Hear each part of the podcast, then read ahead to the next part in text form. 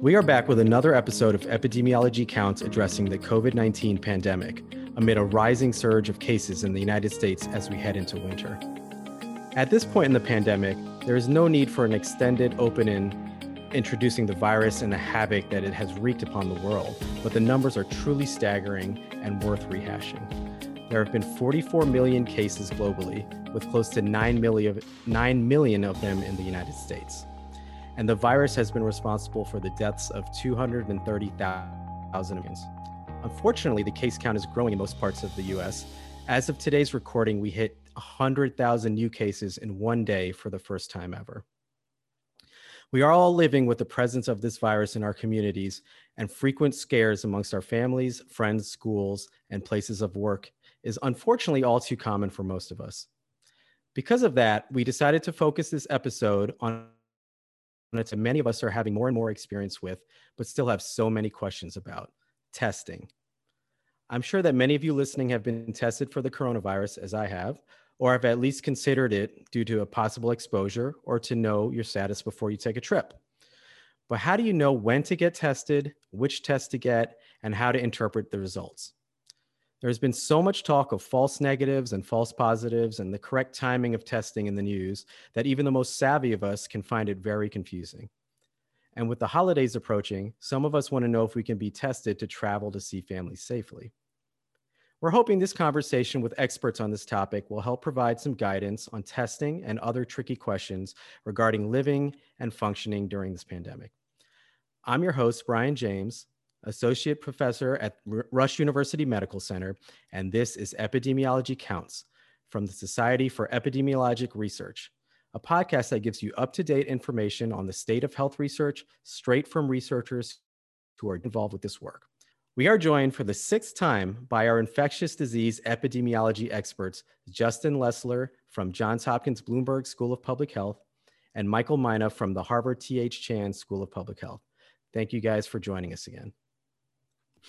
All right, guys. Well, thanks for joining me. It has been a couple of months since our last chat, and I think we all had a bit of pandemic fatigue, and maybe a bit of a break was good for everyone. But now I think it's a good time to provide some practical info to our listenership about COVID testing.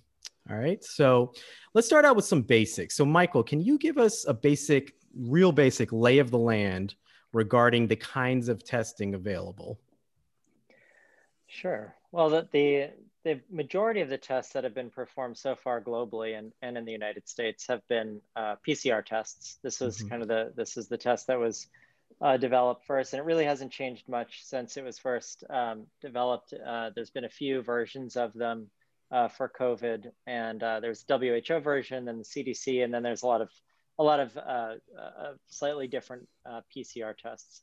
These are mm-hmm. generally clinical diagnostic tools. In fact, in the US, the only pathway that we have to get authorization for any test is as a clinical medical diagnostic. So more or less all of them are, uh, at least on paper, clinical diagnostic tests.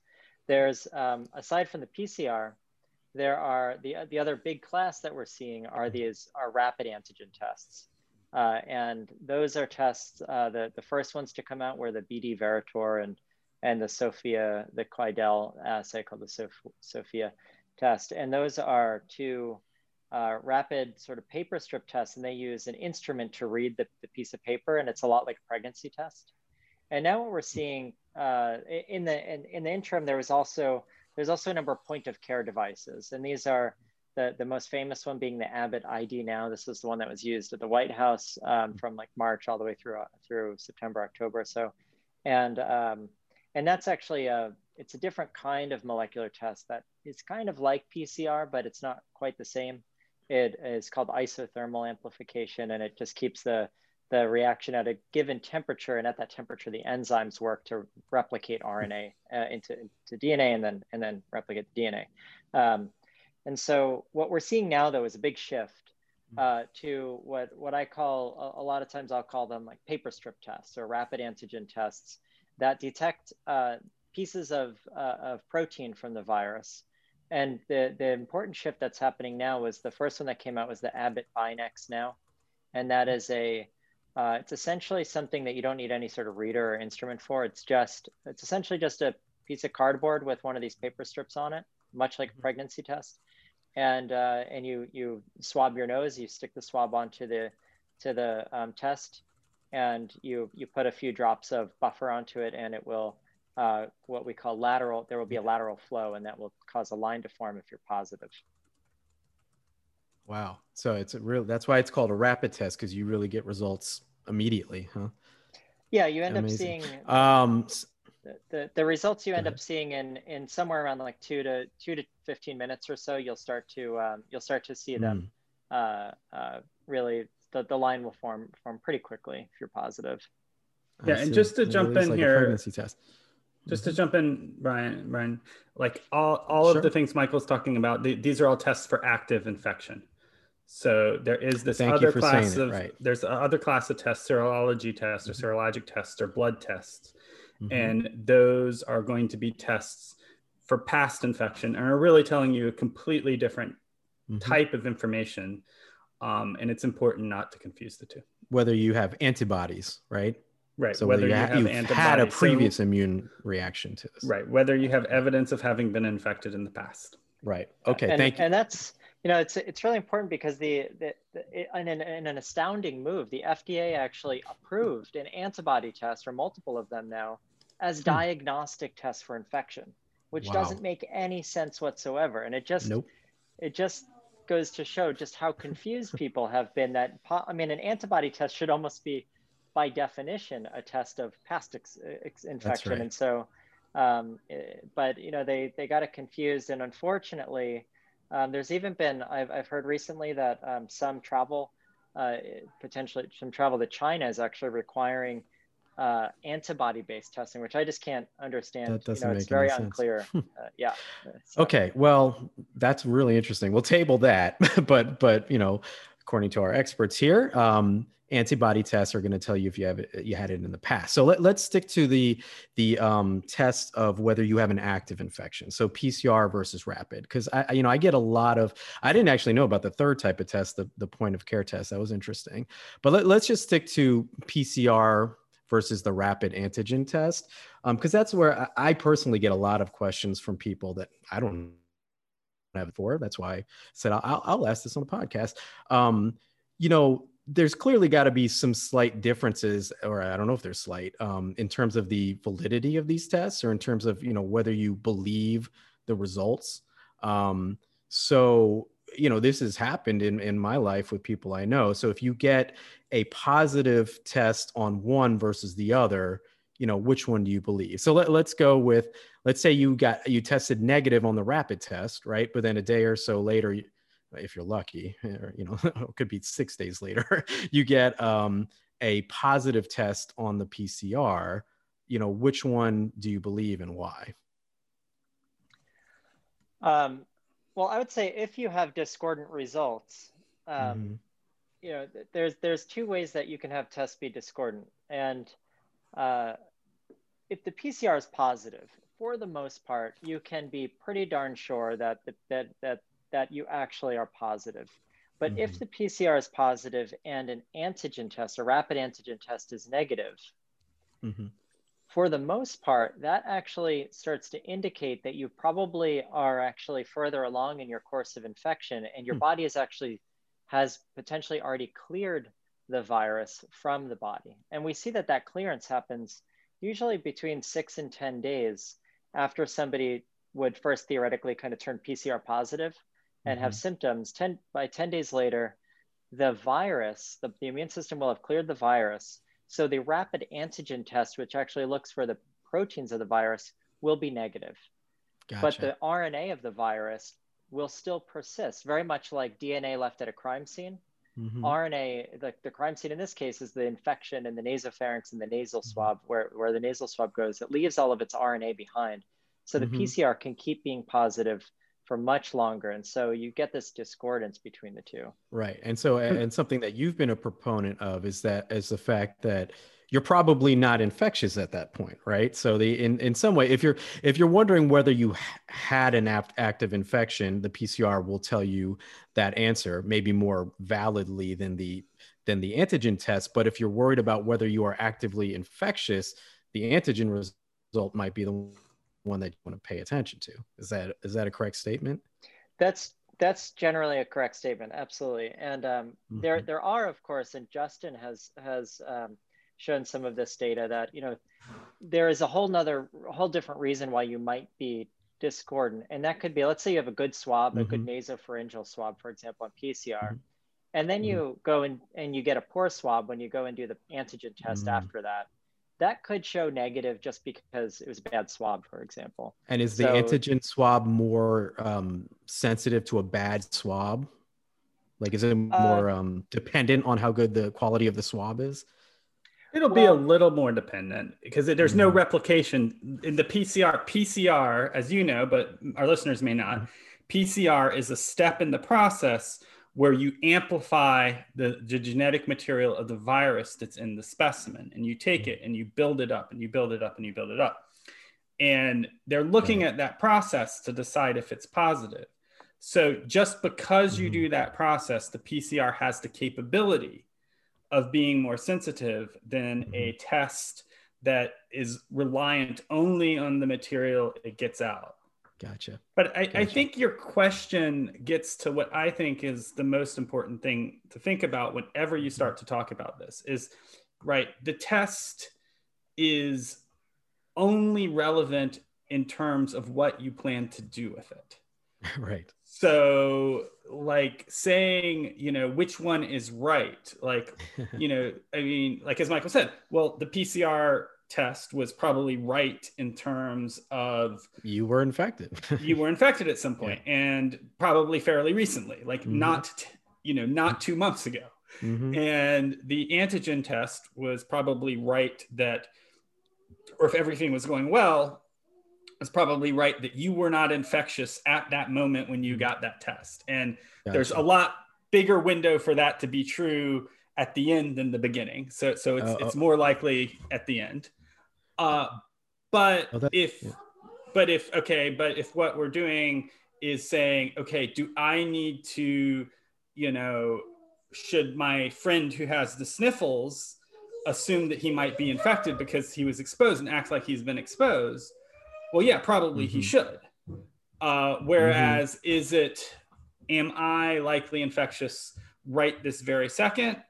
You know, I'd say, given the scenario, the odds are no. I I mm-hmm. tend to err on the conservative side when it comes to isolation, but you know, like if you you know it, it has, but everything's weighing of risks. I gotcha. Yeah, no, we're circling around so many so many questions that I'm trying to get at. I'm trying to figure out which one to ask you first, but um, well, let's start with this though because uh, you know I think the timing question is important. Um, you know, Michael, you were saying that, you know, if there's discordance, it's probably because you used to be, you know, you were infected, but now you've cleared it. But what if it's at the beginning? So, Justin, you were getting into this. And, and I know, Justin, you have a lot of work about that, that beginning period. So, like right after infection, say in the first three days, could it be that you're discordant um, between your rapid test and your PCR test because uh, and I'm just I don't know the answer to this, so I'm asking like could the PCR test be more sensitive in the first couple of days than the than the rapid antigen test is? I mean, I would expect there to be a window where it was. I'll, I'll leave it to mm-hmm. Michael mm-hmm. to he probably has data on it. oh, okay. Um, yeah, so this is this is a lot of people's first question and, and mm-hmm. first criticism and saying, you know, if it if it can be discordant at the end, it could be discordant at the beginning because mm-hmm. sensitivity, mm-hmm. you know, you have to go up and then come back down. Mm-hmm. The real differences, and this is at the crux of a lot of the work that we've done, and why I think that rapid test could serve to really be a game changer this with transmission blocking, but is that at the beginning, if you were to have sort of a constant, like let's say theoretically, you had a constantly monitoring PCR test on somebody mm-hmm. after they get infected, from the time that they were to theoretically first turn positive on a PCR Mm-hmm. The, at that point, the virus is sort of screaming upwards. It's replicating mm-hmm. exponentially. And this is a virus that within a day, maybe two days, it will go from, uh, from just the limit of detection of PCR to a billion viral copies wow. uh, per, per mil. And so, mm-hmm. um, and so what we see is that people shoot up very, very quickly. So that actual window of time between the sense when, when PCR first turns positive and when an antigen test would turn positive is short. It's like eight huh. to 15 hours or so. So it's a oh, really, oh, so the chances that you even get tested in that window are really slim versus the difference on the back mm. end, which could be like days. You know, the, it could be weeks, um, weeks um, that you're, that you're PCR positive, but antigen negative on the back end. So, you know, we're talking ah. about a ratio just probabilistically. If you find that discordance, it's almost always going to be on the back end and very, very rarely. If you can find somebody on the front end, great. But the only way you're re- really going to do that is if you're testing people really frequently. Like, yeah, yeah, uh, I got and you. you got to use, yeah. Right. I mean, I think a more likely, right. I mean, a more likely thing is to happen is that you test negative on both, but are but are mm-hmm. infectious mm-hmm. by the end of the day. right. Like you were. well, let's talk about that.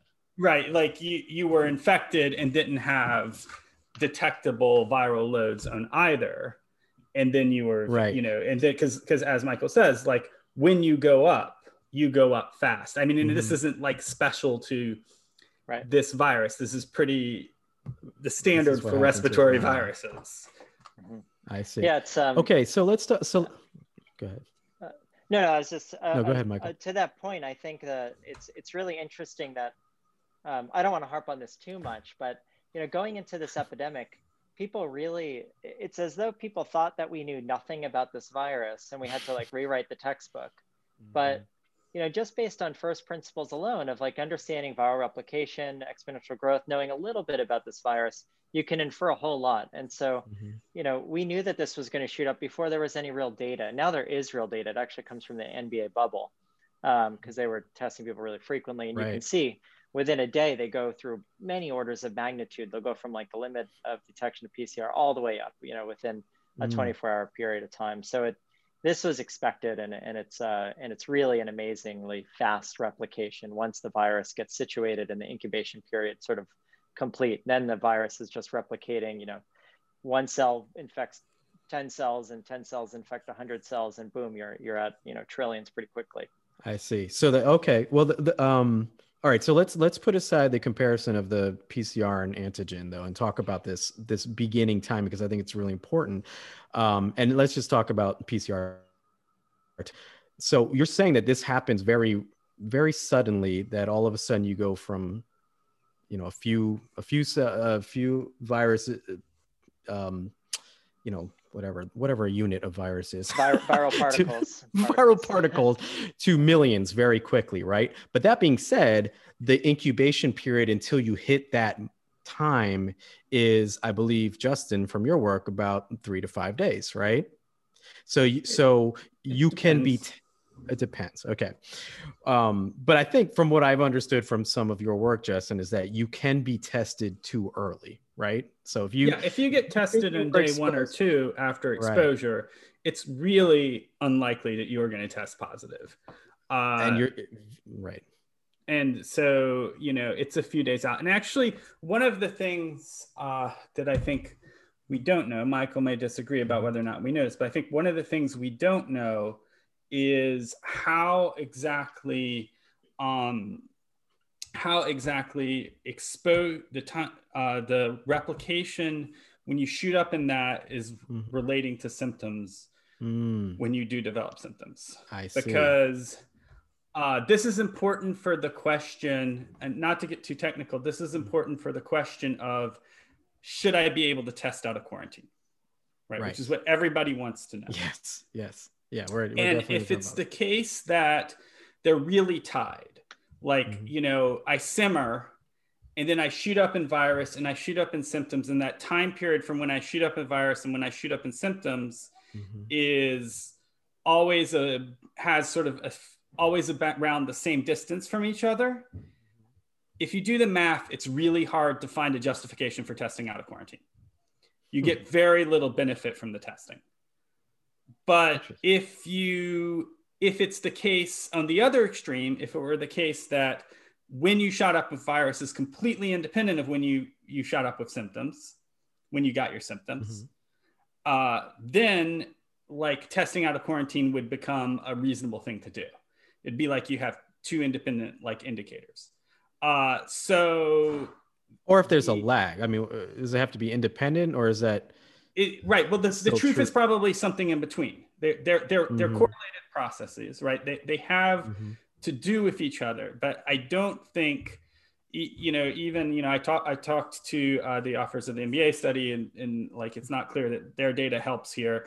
Like uh, that the uh, you know that how much those two move together like it's probably somewhere in between like them being completely independent and them completely moving together but mm-hmm. how much they move together really indicates how much we can test out of quarantine. Because so the idea is if I shoot up with virus now, uh, if I'm going to shoot up on virus three days after I got infected, whether or not I develop symptoms on the day four or on day 10, you know, the test is all that matters.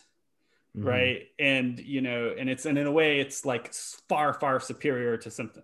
I mean, well, it's definitely yeah. far, far superior to symptoms, right? Whereas if I always shoot up in virus two days before I develop symptoms, to take an extreme example, the most I can ever buy with my test is two, two days. days. Gotcha. In, okay. Unless you don't, unless you don't become symptomatic, though. Unless you don't become symptomatic, the test, right? right. I, I think there's an added value for tests. Like I recommend when people say, "Can I test about quarantine?" I say, quarantine anyway. But if you're doing anything where you're like, if you're visiting an older relative, if you're going to a job where you're at high risk of exposing people, are doing you're doing anything like that, you know, do your quarantine. You know, do your 10 days, 14 days of quarantine. Take a test at the end, or toward mm-hmm. the end, mm-hmm. because you know, like you need you want to be extra sure. Mm-hmm. But the idea that you know, I mean, it was so disappointing when I ran these numbers. like I, I, can't I can't express how disappointed I was.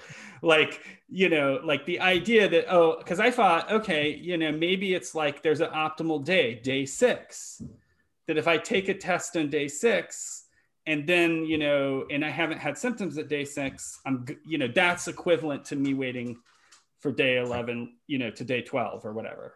But there hasn't. But it, it doesn't. Been against it. That's it doesn't seem to work out that way well, based on the so evidence that, that I've seen. Maybe Michael has access to some stuff that I haven't seen that might change my mind, but that's that's what I've seen. Wants to be the answer to what a lot of people ask me, which is why the heck do I need to stay quarantined for 14 days if I tested negative? Well, there's your answer. Because we don't actually know, even if you're not showing symptoms, that you've actually cleared the virus based on on just the test. So, yeah. Can I ask a? I I am I'm pretty confused about the conversation we just had. Were we talking about Iceland or quarantine there? Quarantine. Um, so wait, I'm I'm I guess I'm confused. I'm trying to better understand how the if we were to follow a whole bunch of people in quarantine, for example, mm-hmm. and we see that you know 90% of them never become infectious or infected right 90% of them never turn positive ever we're testing right. them during quarantine and we see that almost all of them who do turn positive do so uh, in the first seven days. Then doesn't doesn't that suggest that testing that there there there's at least if you're not doing really high risk activities that there could be a role for testing at day seven to uh, leave quarantine, given that you're really willing to completely adhere to all other public health mm. strategies and maybe test on day you know 8 9 10 11 12 13 14 as well with a rapid test or something oh i'm, I'm not saying i'm not saying there aren't strategies that could involve testing that that, oh, oh, that wouldn't be better okay. right that wouldn't be good and allow you're just but saying if you when, have like one if you're trying to get i'm saying if your if your goal is if if the the question is and this is sort of the way in the public health world it's been asked to me right is the question is okay we have a 14 day quarantine. We want to know when we when can we have no symptoms plus a negative test mm-hmm. and have the same confidence of somebody not being infectious mm-hmm. as a 14 as day 14 qu- days. quarantine. Ignoring the people who never develop symptoms for a second right? Like uh, then it doesn't give you as much as you think it's going to. Okay. Yeah. Um, and you know yeah but I, that's not to say I think, right, like to the broader issue, right, like, you know, testing is a tool. We need more tools and we need to be more creative how we use the tools.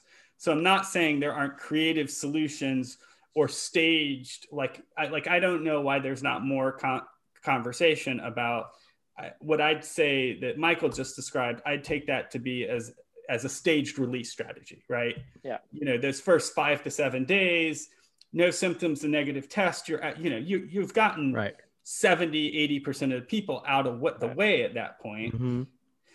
And that 20% is important. But you know, you but you can maybe take a active what's called an active monitoring approach there. You know, they're adhering mm-hmm. to normal or maybe slightly elevated guidelines and they're um, you know slightly elevated guidelines and they're going to do a test say at 10 or 12 or 14 days as well. Right. Just to okay. be ex- extra safe.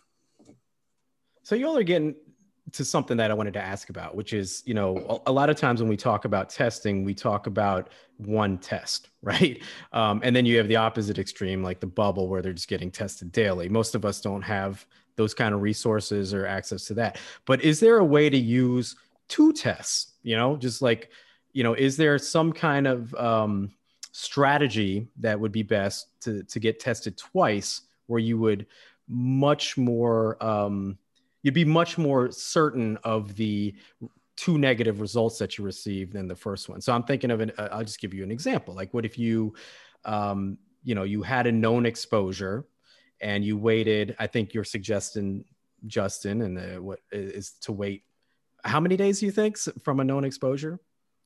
When would you get tested? Minimum? I mean it depends on or just again, what's why. optimal optimal? Well uh, you want to know if you right. if you're infected. Are you so you don't I have mean, any symptoms? right i think you're probably four or five days out is your okay, best time if, if is your most likely time to test positive. Right. If you've been okay. Exposed maybe six you know that window. But if you but, so don't have have you know but that's not a clean that's not a, that's not a stamp. That's not the stamp you know whatever uh, inspe- that you're clean uh, you guys are probably too young to remember inspector 12 approved uh like in the Hanes commercials uh but yeah that's not inspector like 12 approved but yeah no i, I got you um I, right you, that one test is not inspector gadget improved or whatever you're saying. Um, but what I'm asking, but what I'm asking is if you then if you get a negative result that fourth or fifth day, mm-hmm. and then you get another test, say five days after that, or I don't know, three days after that, how much more? I mean, give me percentages here, but like you know, how much more confident are you that those two negative results are real as opposed to a false negative? Yeah, so I'll, I'll answer that in a slightly. So essentially, if you're in quarantine, so somebody's in quarantine, you're worried mm-hmm. that you're positive and you don't want to like infect your family. Mm-hmm. So you take a test at day six. That gives you pretty good confidence. That means probably like 75%. Uh, if you are positive, you would have like ha- had turned positive already 75% of the time, let's say. Okay. Mm-hmm. Okay, so now you know, but but for the first part, we're starting at a baseline of like most people who go to quarantine never turn positive. So right. So all of a sudden you're at a, you're already starting at like a fairly low, high for mm-hmm. the overall population, but low mm-hmm. over, you know, low in general. So then if mm-hmm. you can get to day six, maybe mm-hmm. you're you're you're you're you're already most likely to have passed that window. So then if you get to like day, then there's kind of an exponential decay, I would say, in terms of the number of people who would turn positive from there on out to like day mm-hmm. 14 when you can leave quarantine. So I would say that it really drops off pretty quick. Like you're not going to mm-hmm. see a nice uniform distribution from day zero to 14. You're going to mm-hmm. probably see a lot of people turn positive in the first like seven days who are going mm-hmm. to turn positive. Right. And then a slightly la- larger, smaller number and smaller number and smaller number. Yeah. The number of people who truly turn positive on like day 12, 13, 14 in quarantine mm-hmm. probably gets really small, like one or 2% of gotcha. all people who turn positive in quarantine. So yeah, I mean, that, pretty that's, that's, yeah, I mean, that's what our modeling suggests, but that's what mm-hmm. the symptoms, given that you are going to develop symptoms, that that's mm-hmm. about like testing. Our results suggest, you know, testing like gives you a day mm-hmm. or two on the symptom indicator if you were to develop symptoms. Testing has the advantage that you can test positive if you were going to be one of those rare people, you know, I mean, not you know that rare, but rare enough people who will be positive and never develop symptoms. Like testing clearly has that advantage. Right. But which isn't that rare, as we know, right? Right. It's not I mean, right. It's what's rare. It's it's it's uncommon. It's it's yeah. not the average, but mm-hmm. it and so, yeah. Okay, so this is useful. So, but but you know, we've been talking about if you had a known exposure in your quarantine, all right. But let, let's let's kind of i think a lot of people listening to this are probably wondering how to use testing as a strategy for you know the holidays are around the corner and you know even though dr fauci says stay at home you know don't see your family. I know a lot of people are still you know planning to see their family and they want to do it safely. And um so is there a strategy you could use if you say all right look we're two weeks out from thanksgiving you know? I, I want to know for certain i'm just it's just my household going to one other household. I want to make sure that both households are coronavirus free no one has any symptoms no one has any known exposure is there is there a way to use testing to to a point where you can say i'm fairly certain this is going to be a safe thing to do well i would say that uh, what you're erring on is this idea that I've been calling entrance screening.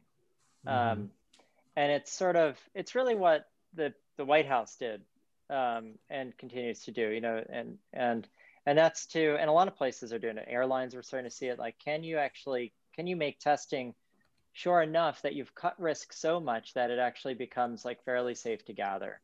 But I would say, you know, for families who are really interested in getting together for Thanksgiving, for example, mm-hmm the best thing to do is to really try very hard to uh, quarantine yourself mm-hmm. you know or isolate you know just stay away from the rest of the world for mm-hmm. a couple of weeks if you're going to travel and you know that you're going to go see grandma and grandpa mm-hmm.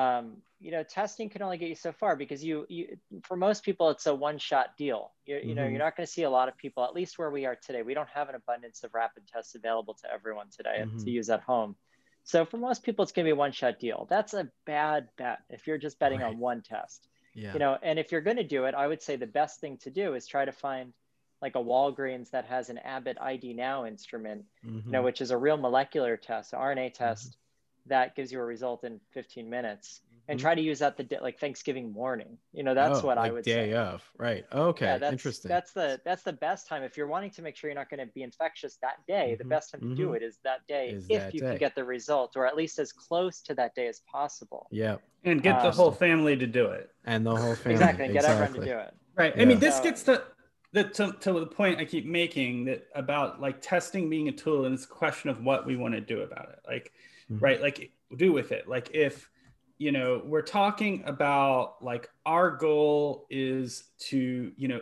in a country where the virus is raging everywhere our goal is to use testing you know and quarantine to bring down the transmission rate a bit you know mm-hmm. moderately in a way that is like minimally burden you know or, or only moderately burdensome mm-hmm. you know five day five days quarantine plus a test, seven days quarantine plus a test makes complete sense. Mm-hmm. Gotcha. If I'm like, you know, to to take the, the example Michael was talking about, if I'm going to visit my 75 year old grandmother mm-hmm. for Thanksgiving dinner, and there's going to be a bunch of That's us. a young grandma, travel, Justin. All right. Well, my grandmother's my mother is 75. My mother's yeah, over that. Say. My mother's older than that. My mother's 77. All right. If I'm visiting my 77 year old mother, just to get really specific. Okay, here right, we go. Right. Like I would, you know, I would do full 14 days or at least 10, at the very minimum 10 and mm-hmm. and get it and try to get a test like morning of or as close to as Michael said mm-hmm. mm-hmm. because mm-hmm the fact of the matter is is the downside risk for me of if something happened mm-hmm. is just not worth it particularly if virus is all around likewise yeah. if i'm new zealand mm-hmm. or you know where i've essentially kept the virus you know out or mm-hmm. knocked the virus down to zero within my country right you know or it's the early days before the virus got here you know 14 days plus testing makes complete sense. It may not even be stringent enough because mm. right now your whole population is going to be is able to act like the virus isn't even around, isn't even there.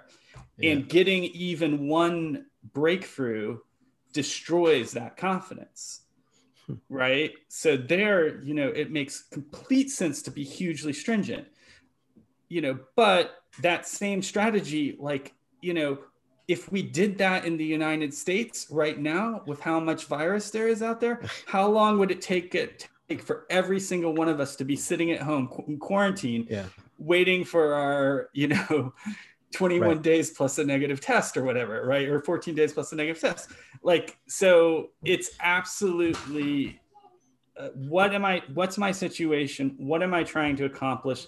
And what's the risk i'm willing to take yeah that's a i mean that's a good point. There's obviously different strategies for like you know population level risk reduction versus what i'm trying to ask you about in this podcast which is my personal risk reduction given the context of rampant pandemic around the country unfortunately. Um, but no i think that that's really useful information for people who are who are planning to travel. Um, one one question I did not want to forget because I think it's very important is I know that um, some testing places you, we keep talking about the nasal swab, but I know you can get an oral swab um, for you can get an oral swab. So is that any less valid or reliable than the um, than the nasal swab? Well, so so that that's um, there there's oral swabs and then there's also saliva and oh. so there's there's two different things and so not many are actually doing a true oral swab although i was there is one company who's trying to um, trying to create a test that actually is a tongue swab because the virus mm-hmm. can technically grow on your tongue cells hmm. and uh, and then they use a chromogenic solution to to see if it's positive or negative. Mm-hmm. Um, it's actually an interesting company. It was uh, it, they're using Polaroids technology that comes from the so it can be done at room temperature. It's really nice. Um, but the the saliva has been a you shake it yeah yeah yeah. right. and so the um, so the saliva uh, there's been a number of different studies kind of showing some show that it's better than a nasal swab but maybe not as good as a nasopharyngeal swab some show that it's inferior it's i would say the data is ah. like not super clear at this point um, mm-hmm. there was a, a nice paper in the new england journal um, that suggested anyway that it was as good but you know there's a lot of discordance there actually and the reason that i um, i think that saliva can be useful it's going to be maybe less useful though for some of these rapid paper strip tests because there's more fa- factors in your saliva that might end up throwing off false positives and true you know um, oh that's interesting so so we have to, you know, the tests have to be made specific to sort of whether you're using saliva or not, versus just taking a swab and putting it in the buffer for the test and pouring mm-hmm. a few drops of that onto the paper strip is a different, different thing. Um, so, we're starting to see saliva, but it's I think that it's really got a nice place. Saliva has a very good home in PCR testing, like for sur- right. surveillance type of PCR testing. Okay. Yeah. Uh, because I mean, I can tell you as someone with a four year old who's had to get tested, it would, if we have to get tested again, that saliva test will be a lot more um, of a pleasant experience than doing another nasal swab.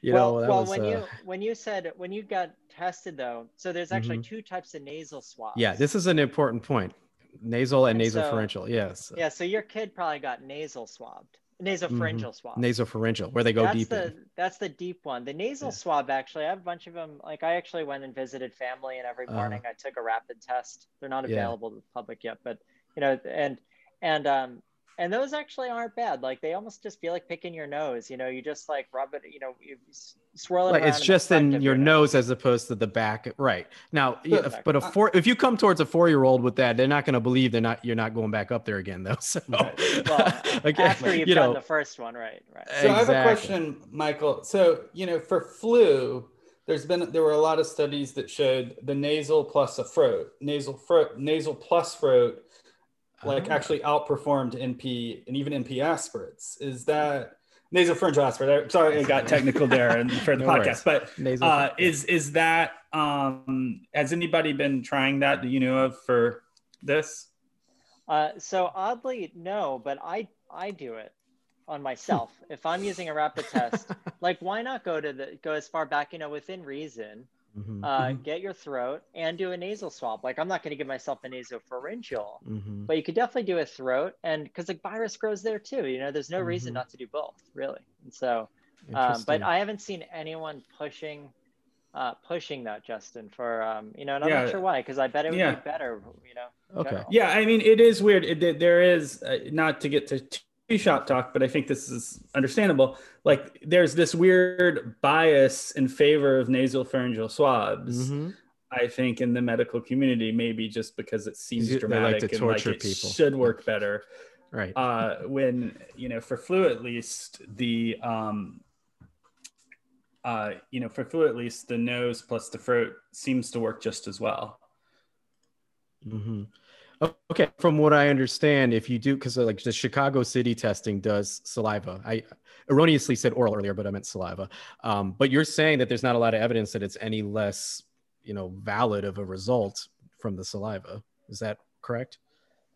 Wow. Yeah, it's um the the difference is um that we the differences with saliva it's generally getting a pcr test it really i would say that all of these have to be taken you know they're all generally performing pretty well if you're doing pcr with saliva or with a nasopharyngeal or even with a nasal um, if you want every last shred of evidence that somebody is has any remnants of virus in them or has any virus at all then then you know maybe that's when you get into differences but you know this is a this is an epidemiology podcast and mm-hmm. we're really thinking about public health. And the most important mm-hmm. thing about public health is to find people um, when they're still infectious. Mm-hmm. And and in that sense, when you're infectious, if you're truly able to transmit the virus to other people, almost any of these tests are going to find you and these swab types are going to do pretty well because you have so much virus.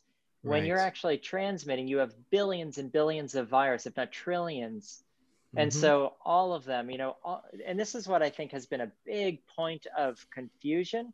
We've spent almost the entirety since March talking about like the limits of detection of tests of what's best and what's not you know but really mm-hmm. what what like i can't figure out why so many people are obsessed with focusing on like the absolute limit of detection over here when all of the mm-hmm. transmission mm-hmm. happens over here and you know or at least the vast bulk of it and so I think it's really important to keep in mind that most people, when they're transmitting, they still have so much virus that all of these modalities will do a pretty good job. And you know, when gotcha. we really get into the weeds, we're thinking more along the lines of clinical medicine more than other things. Mm-hmm. Right. So, I, so I'm. Go ahead. Uh, yeah, I mean, I think I think this gets into, and I know you want to move on to some other topics, but I this gets important. into, uh, you know, what is it for, right? Mm-hmm. Right. Exactly. You know, like so so the limit of detection becomes very important you know and after infections become very important if i'm going to like once again we're going to do a major public health response at, when we see cases we're going to trace contacts like for contact tracing you know we want the most sensitive test because mm-hmm. it's really because you're really not getting i mean the fact of the matter is most people who get tested on their own not because they exposed you're not getting much of their infectious period by the time they get mm-hmm. tested and they get the test back even like they've done their infecting for the most part mm-hmm. so really from a public health standpoint you're getting your all your benefit from a, a test trace isolate type program from going after those people's contacts mm-hmm. and um, so that is and there you know if it's all about getting their contacts yeah you want a really really sensitive you know really sensitive test but we haven't really been doing a ton of that. We've been doing some of that, right. but we really haven't like gone all in on that. Like mm-hmm. we could have, but we and decided we kind of missed the window on that, huh? We could again, but yeah. we'd ha- we'd have to do some other things to get the virus back under control. But we mm-hmm. could again. I, I mean, if we if we spent 500 billion dollars on test trace isolate programs I, I, think it could have a meaningful impact but mm-hmm. let's but you know let's be honest about like the investment we'd be we're talking an army of people doing this you know the ability to and, th- and this gets to the thing we haven't talked about at testing and being effective you know the ability for people to isolate who test positive to isolate outside of their homes right. uh, support to make sure that they you know that lost you know that they don't like feel like they have to cheat the system or avoid the system because of lost income or inability to care for their families. Right. Uh, all of those things like if we whatever testing strategy you have if you want it to work you have to have the support structure around it to allow people to comply and make them want to comply. Absolutely. And a- and so yeah I that's not the original point i was trying to make but but i think really it's maybe a more important one than i was going to make. Right. Well, it's a very important point, and I think um, you know, I, I, think uh, we could talk a little bit about an alternate strategy, which is, I think, is what you're getting at, which is that if, if the point is that you just want to, I, you want to detect when people are actually infectious, that that actually the rapid test may be more useful, and specifically, kind of frequent rapid tests, right? I mean, this is what Michael's been a big proponent of: is if you could do this cheaply and efficiently, and you could um, frequently give people the rapid test, then it actually would be at a population level and overall a more accurate indicator of when people are actually infectious and when they should actually isolate, right? Yeah, that's that's right, and I think that's where um, uh, we've done a lot of modeling on this and trying to understand, you know, what's the best way? Can you actually achieve something that looks like a vaccine effect at the population level through testing? And so mm-hmm. I like to break testing up. You have clinical testing, you have surveillance testing, which people have been really confused and they've just been kind of throwing the words around. Surveillance testing is what Justin was just talking about, you know, where you you're trying to find people to take public health action. You know, mm-hmm. and that's the reason that you're doing that testing. Whether it whether that public health action is just to allocate more resources to a place or to allocate contact tracers, whatever it might be. And then you have screening. You have two types of screening, which is entrance screening, like what the White House does and things like that. And then you have this whole other thing that I've been really pushing for because because I think it is one of the few avenues we truly have that could work without a vaccine, uh, at least to get to get outbreaks under control and without as much economic sort of shutdowns. And that's really frequent population scale screening, where you get you make enough rapid diagnostic paper like these rapid paper strip tests that everyone can use them, say, or, or half of a population, half a community can use them every four days or so. If you can get half of a community to use these tests every four days, then you're very likely to find a lot of people, like a lot of people early in their exposure period and early in their transmissible period to actually drive the overall R, the effective R value below one.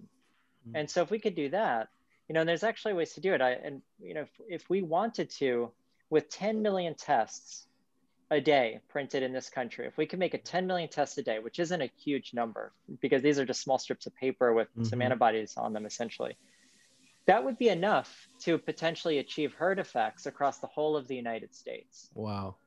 And, wow. you know, it, it sounds crazy. It sounds like magic, but well, it could. I'll, and I'll explain it real quick. The way that it works is I've done a lot of these numbers. No, I'm no, dubious, I'll but I'll explain it. So we have well, one of our experts is dubious. Everyone, let's hear. But we have 10 million tests a day. You you need half of a community to buy into doing the testing, right? Mm-hmm. So that means 10 million tests a day get you 20 million coverage of 20 million people, and then you need people to test, let's say once every five days. Mm-hmm. So then that 20 million covers 100 million people because you're only using them every five days for everyone. And then ah. you just have people pool in their households. You take three swabs, you take mom and kids, mm-hmm. and you put those on one test. That 100 million now is testing the mm. equivalent of 300. Okay. You know, covering ah, oh, you can test the whole that, household okay, with one test. That.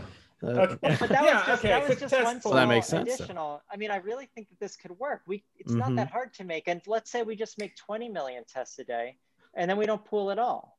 You know, so what do we do when we test positive? Well, then if we test positive, I think we need with an antigen test, we need to have confirmatory tests immediately. And like none of this BS. That's that when you use CDC, the PCR. Well, no, no, that's oh, sorry. No. I, oh. I, I, was going to go the other direction. okay. I, I, think that that's, we can't, I think we have to be realistic about what people are willing to deal with. If this is at a population level, mm-hmm. we can't tell people, hey, use a five minute test, but hey, confirm with a four day con- confirmation test. Like, mm, okay. it's just never going to work. So we have a really, we have a much better solution though. And that solution is you get orthogonal rapid tests. You get, that means two rapid tests that are very likely to turn falsely positive for different reasons. So if you take a, a, ah. rapid test here, for every 30 rapid tests, maybe you get, maybe it's a government program, they give a household 30 rapid tests.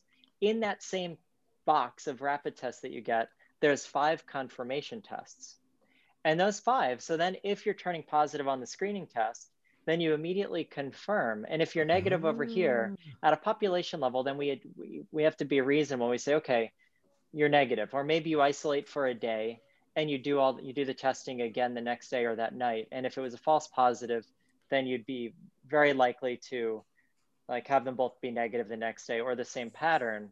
But the point is if you're really positive then that second confirmatory test a day later would definitely turn positive because the virus you, is screaming upwards. And then you quarantine for two weeks. Well to, for 10 days in general. 10 and days, then you yeah, and then you can test. And so the nice thing is the really interesting part of this is it goes it flies in the face of most of what we think about with surveillance and public health in that one of the things that i'm trying that i think is a benefit even though it goes against my own interests as a public health uh, data person is people don't have to report these tests hmm. i think it would be great we work with google and verizon and at&t and make it mm-hmm. you know as simple as a button mm-hmm. to, to be able to report a positive mm-hmm. but on the on the other hand you there's a lot of people who don't want to be part of a government program they don't want to wear mm. they don't want to wear masks they don't want to do any of this stuff and so one of the beauties is you have these tests and people do it in the in the privacy of their own home you know mm. you have it next to your toothbrush and every morning you wake up or every fifth morning you wake up and do it and if you're positive maybe that person is so aggressively not interested in this virus that they actually won't even isolate uh-huh. but, but, why are they I really testing? Well, well, right. So that's the thing. Yeah. So you, probably people who choose to be in the 50% of the community mm. who is testing would probably be interested. Yeah. But let's say you can isolate. I do believe that even those people, they'd probably like I have to believe most people are good. And if they know they're positive, maybe their behavior will change a bit. Maybe they will wear a mask or they they won't go and, and have beers with their friends that night. You know, and, mm-hmm. mm-hmm. and so I think that there's a lot of benefit actually of trying to hear what people's problems are it's oftentimes the it feels like the antithesis of public health but there's a lot of people who don't want to participate in government sponsored activity. But you know maybe they would be okay with getting a test that just looks like a pregnancy test or a little piece of paper and doing that mm-hmm. every fifth day. You know they might be willing to do that.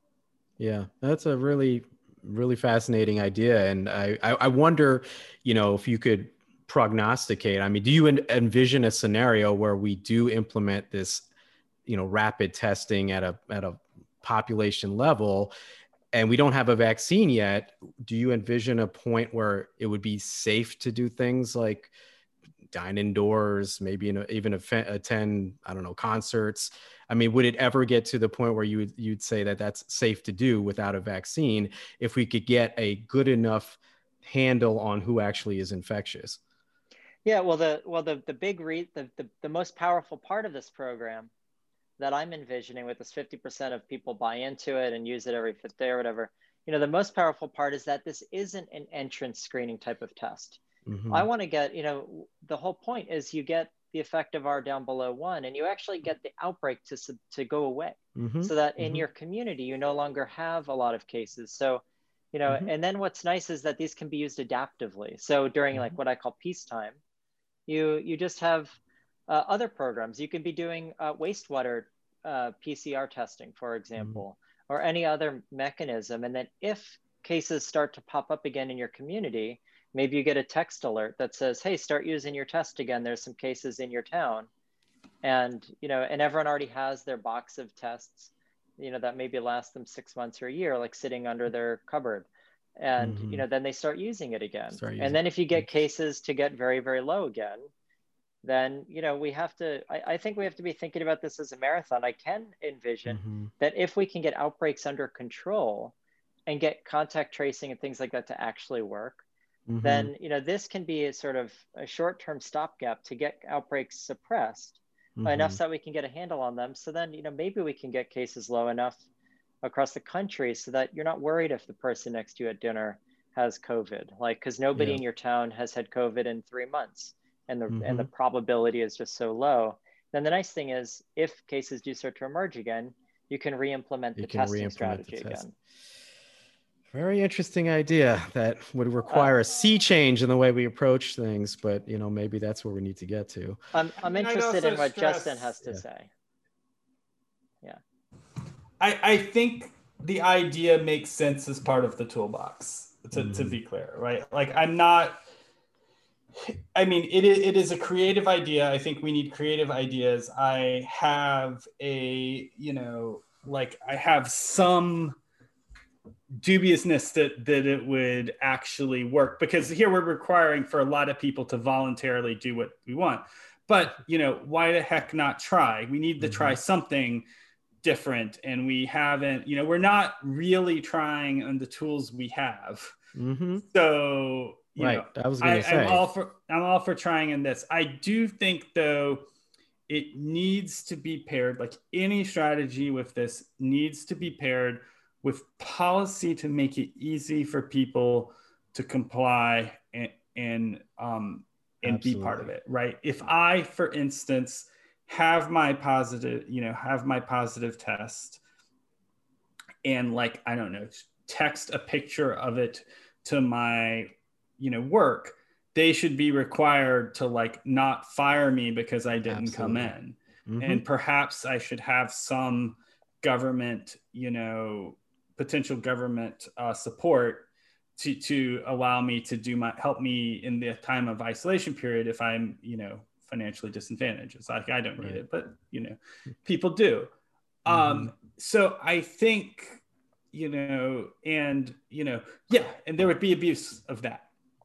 But you know, but, you know if, if it like gets rid of like you know right now if we're chasing after europe as fast as we can we're going to be all stuck in our homes again in january. Mm-hmm. and like so I, I i think it is good to think out of the box. I support it but i think any strategy uh, like that I, like i think the whole failure of the pandemic is a failure of intentionality mm-hmm. in the sense that we have not said at any point, this is what we're trying to do.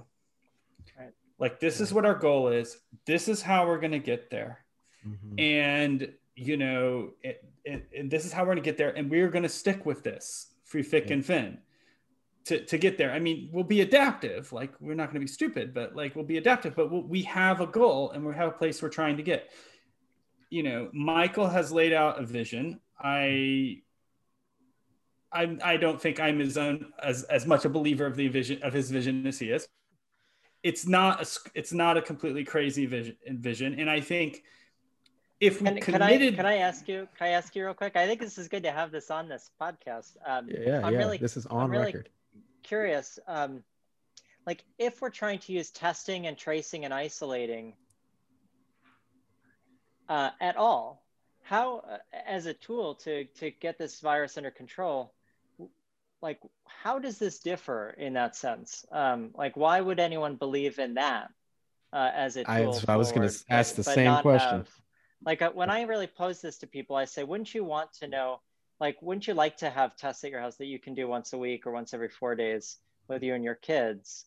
Uh, like you know we're so close to an effective R like we're of, of one you know it doesn't take that much reduction to really start getting outbreaks to not grow and to potentially go down. So i'm trying to understand uh, on the record you know why other experts that i admire um, you know as much as i admire you which for anyone who doesn't know i, I admire justin very much um, as a scientist and a person. And so i'm really trying to better understand what the hesitation is. Um, right. Well, I was actually about to get to the things that could do it. Right. Like I think it is right. Like because I think I'm do like it is it is a core of an idea. It is the core idea that we could hang our hats on and go sort of all in. I, I think it's in, it's one of any number of testing driven ideas. You oh know, yeah, like uh, uh like test right that that we could hang our hats on but to do it, I think we would need to, you know, there's not just the investment the test. I think, as I said, I think there's the investment of all of the things around it to support it and the commitment of the community to um to buy it.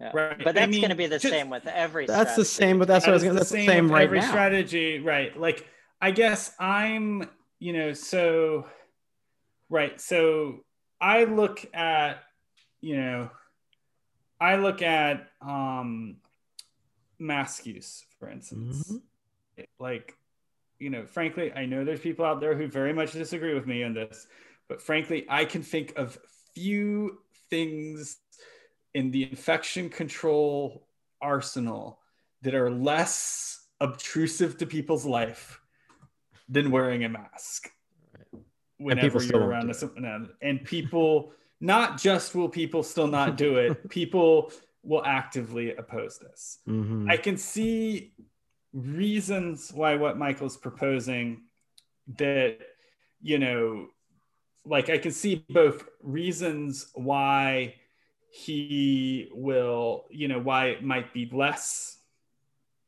you know less opposed. Opposed. But i can also could see some people just because it's a you know it's a medical thing. You know it's more technological. Why people might be more opposed to. So i um but it's so, but it's so but it's you know the the i completely agree by the way. But i i would say you know a test that takes you five minutes once every five days right.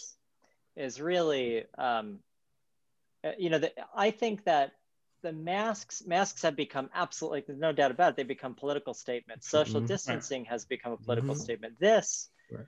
i think for those people i mean it might not work don't get me wrong for those people who don't want to participate at all they might not but i think even within the most ardent anti-mask wearing communities you might find 30 or 40 or 50% of people who would say you know what I'll take a test for me and my family. You know, mm-hmm. before I go to my grandma's house, especially a lot of these right. communities that are really anti-mask, mm-hmm. they are, um, they're, you know, the, a lot of them are like Midwest uh, and communities that you know have a lot of family that they still, you know, they, there's a lot of, it's just a different, it's a different um, community structure, and a lot of people don't want to get their friends sick at church and their grandma sick and things like that, and and I could see that being alone being something that it's not a mask right. it's not something you're wearing all day but it's something that you know makes you feel like you're at least doing the smallest little thing before you go to grandma's house or something mm. right and, and i think right and i think those are things going on i i can see negative sides of people like essentially using it as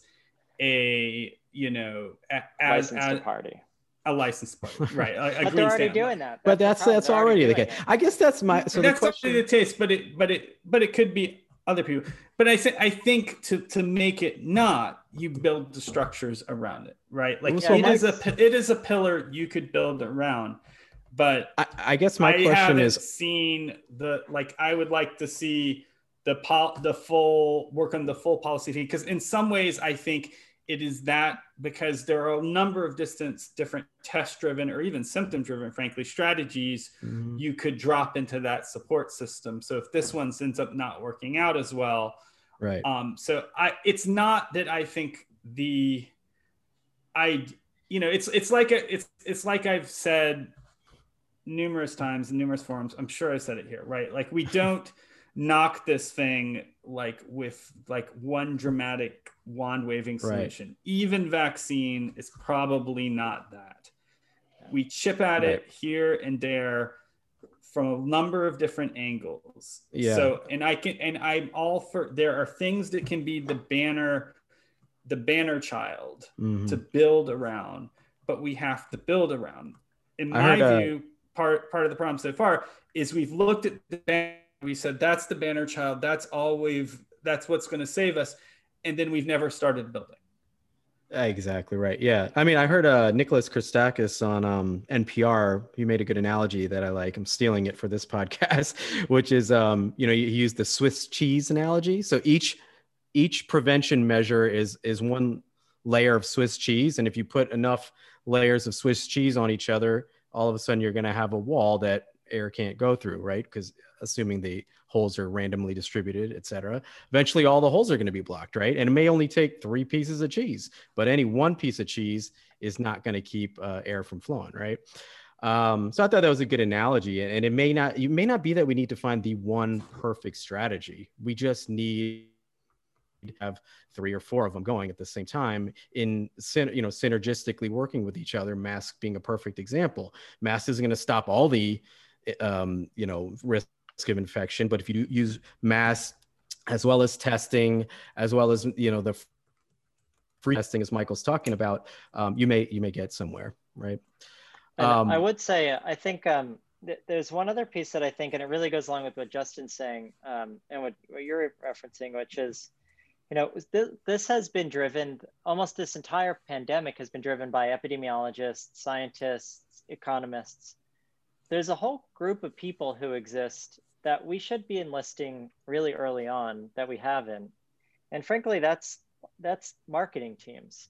Mm. Like we have, there's like billion dollar industries mm-hmm. around getting people's to, to getting people things. to change their behaviors. right. You know, and I've been really advocating. I've said this to the CDC and I've said this to Congress and senators and stuff. Like, there's no reason why we're not enlisting Coca-Cola's best marketing team and and Apple's and whoever it is mm-hmm. to try to help send messages. You know, we're just focused on. I just saw this really terrible ad the other day, um, and, and it was like to try to get people to social distance appropriately, and and like we have to get out of this old. Yeah version of like what public health ads look like like these old ads that said like don't smoke and don't drink mm-hmm. and things like that like mm-hmm. no there's there's so many other ways to get people to change their behavior and change their mind and and you know we should be blasting these things like subconsciously there's so there's a whole art and science that i don't know but i know that there are people who do this in the world you know and why we are not trying to enlist that type of activity as a public health measure you know i'm not saying that we need propaganda, but I'm saying mm-hmm. we should really be using people who know how to speak to people's hearts and minds in a way that, mm-hmm. frankly, I don't do, and you know most scientists and most CDC people don't do, and and right. but I, I think I, that's a statement that holds for all of public health and epidemiology across the board. But right. this pandemic mean, really making it the case, yeah. yeah. I mean, I think it lays back. Like, I think part of the core to the problem. I mean, you know, I I agree. I agree with Michael. Like, you know, we're not necessarily engaging, you know, the absolute optimal people and persuading others. Um, in this, you know, in this case, but I would also say that, um, you know, we have been unable to speak with one voice mm-hmm. in this country. Right. And large, you know, some of that we could lay at the feet of the current political situation situation. And that's been talked about to death. I, I don't have any interest in going there. But the but part of that, you know, we have to I think we have to accept that the way we've structured public health in our country, where we've devolved everything to the very local level, um, and devolved almost complete control to the very local level, usually sub-state, um, is the you know is sort of the weaknesses of that approach. And I'm not saying it doesn't have any strengths, but the weaknesses of that approach are have been laid bare by the pandemic, in my view. That's and yeah. I think uh, hopefully we can get the like national com- we can have a reason national conversation after this and address that. You know, the 1919 or sorry, 1918 pandemic, influenza pandemic, created public health in this country. Mm-hmm. You know, as we know it. Um, I mean, it was built over years after that, but it laid the seeds. You know, we should use this pandemic to find a way to when things like this happen speak as one voice because i think if we're not speaking as one one voice all the marketing in the world is not going to help us. That's a good point. And and like you said we need to have a goal that we're uh, you know we don't we don't know what the goal is that we're trying to get to or how to get there and it's right. And that's um, well, you know that's something that we actually touched on like way back in the very maybe in like yeah. march or april when we first did one of these. Um, we did you know, one of the things that, and it was also about testing that I was saying it anyway. And I said, you know, it touches on the same thing that one of the reasons some of the East Asian countries and uh, did so well is they were able to allocate resources nationally. They were mm-hmm. able to speak as one voice and bring, in, you know, use economies of scale. And, and I remember saying all the way back then, and we were having this discussion that we were never really going to be able to get testing as much as we needed using like PCR because it was a fragmented society. You know, every test mm-hmm. had to be done, re- reinvent the wheel, and and every state was on its own, and um, and it really it's been like such a common theme. I completely agree with Justin that this yeah. has been the common theme is just fractured right. decision making, fractured priorities, and ways to go about it, which doesn't yeah. work in a pandemic that doesn't care about borders. Exactly. Well, that's a, that's a great point. Um, and you know, we're gonna have to wrap up soon. I feel like we could wax poetic about this point. uh, forever. But um, and since we're nearing the end, you know, I'm I'm not to have a lot of time to touch on this, so maybe we will have to do another episode on this soon. But you know, we, we keep talking about these strategies until we get the vaccine, right?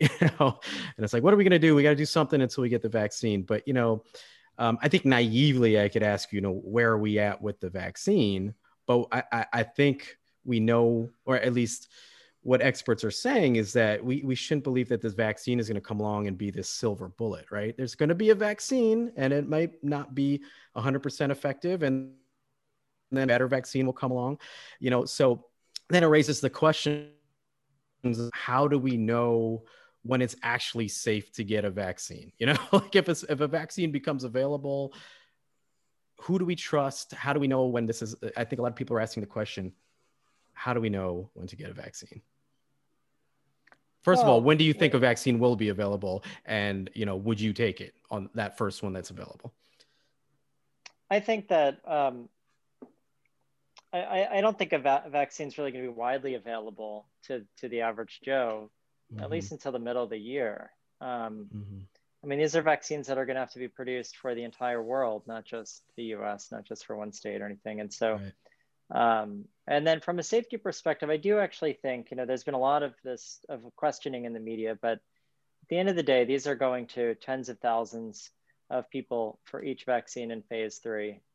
And they appear to be pretty safe so far. I mean, th- there was a, a, couple small pauses, uh, and those were good. You know, it meant that the due diligence was being done. And um, I don't know if, if my if at this point I would say we we don't know enough about efficacy, but from a safety perspective, mm-hmm. I mean the chances are it's going to be safe for the vast vast majority of people. Mm-hmm. You know, but with any vaccine, there's always going to be uh, you're creating an inflammatory response by definition, and if mm-hmm. you don't create the inflammatory response, the vaccine didn't work. And so, and problem there is that anytime you create a robust inflammatory response and stimulate an immune response like a like a vaccine can do, you run a risk of of ran, rare adverse effects. Mm-hmm. And uh, how rare they are is what is still what we're going to have to wait to see. Is it going to be one in a hundred thousand, mm-hmm. one in fifty thousand, or one in a million? You know, and we're just not sure. Yeah, and I mean, I I think like some of you know, right, like we're talking about a risk balance here. And a lot of what we're talking about is you know like the risk of, from the virus and the risk from the vaccine and you know the vaccine trials like necessarily are only going to tell us about short-term efficacy and short-term risks. And for most you know for a number of these vaccines there's no reason to believe there would be any long-term risks but you know there are some new technologies on the table and the like. But I but I think you know it, it, like funnily like you know I would say you know if the vaccine was approved tomorrow and like you know I you know I'm I glanced at you know didn't see anything about the process that I was like oh my god that's a red flag mm-hmm. I would probably you know be in line to yeah, take it. in line right? Yeah. Right. You know but if that same vaccine was approved three years from now mm-hmm. after maybe the you know the virus has run its course in a lot of the world and the risk is a lot lot lower you know i might actually you know the risk the, the risk equation has changed and, and mm-hmm. what we would maybe be asking in terms of safety profile information would be different you know um, so we, we you know like it is we are confronting a crisis now and this disease is deadly. It kills you know it tends to kill older people but it kills like probably over one in 200 people who get it in the united states you know which is um, quite deadly. And so you know we will we'll see. You know so i think it you know the vaccine is a really important tool. I would you know and I am hoping that we have something coming out of these trials that is, you know, that is efficacious and that the manufacturing goes as well as we hope. And we don't see any, you know, and also I'd also stress like by the time the general public gets access, we'll probably also have a better idea of any adverse side effects because all the healthcare workers and all the you know right. people who are going to get it. There's that's going to be millions of people. Millions of people before, before yeah, before the average Joe gets it, millions of people are going to have had the vaccine. So gotcha. any short, any severe short-term side effects are awesome. likely going to be evident by then. But oh. you know, but also like you know, I would you know, I think there's reason to be hopeful. More money, more new technology as you know more like thought about being on table for manufacturing has been put in this than ever before mm-hmm. but we've never had a va- vaccine for coronavirus mm. a lot of the you know a lot of the um, you know a lot of the technologies being used have never been used to successfully make a vaccine in humans uh, you know or widely deployed vaccine in humans at this point so you know, we'll fingers crossed. See. Fingers we'll crossed. Okay. Well, like I said, I think uh, this might uh, warrant a whole uh, episode in and of itself, maybe for the near future. But I think this is a good point to wrap up the conversation. And um, I want to thank, thank Michael for once again joining us, and your expertise is just invaluable. And so, thank you guys so much. Uh, thank you to Sue Bevan for producing the show as always, I'll make a plug for the Society for Epidemiologic Research, especially as our virtual conference is coming up December 16th through 18th. We have two awesome keynote speakers lined up that I'm excited to see Ibram Kendi and Brian Nosek. And of course, there will be symposia, talks, and virtual posters on the state of the science in epidemiology. If you're an epidemiologist, SER membership gets you a discounted fee for the annual meeting, along with access to the SER library, which gives you access to some great learning materials, seminars, and activities. And you can find out how to become a member and how to register for the conference at epiresearch.org. We appreciate you listening. We'll be back with another episode soon.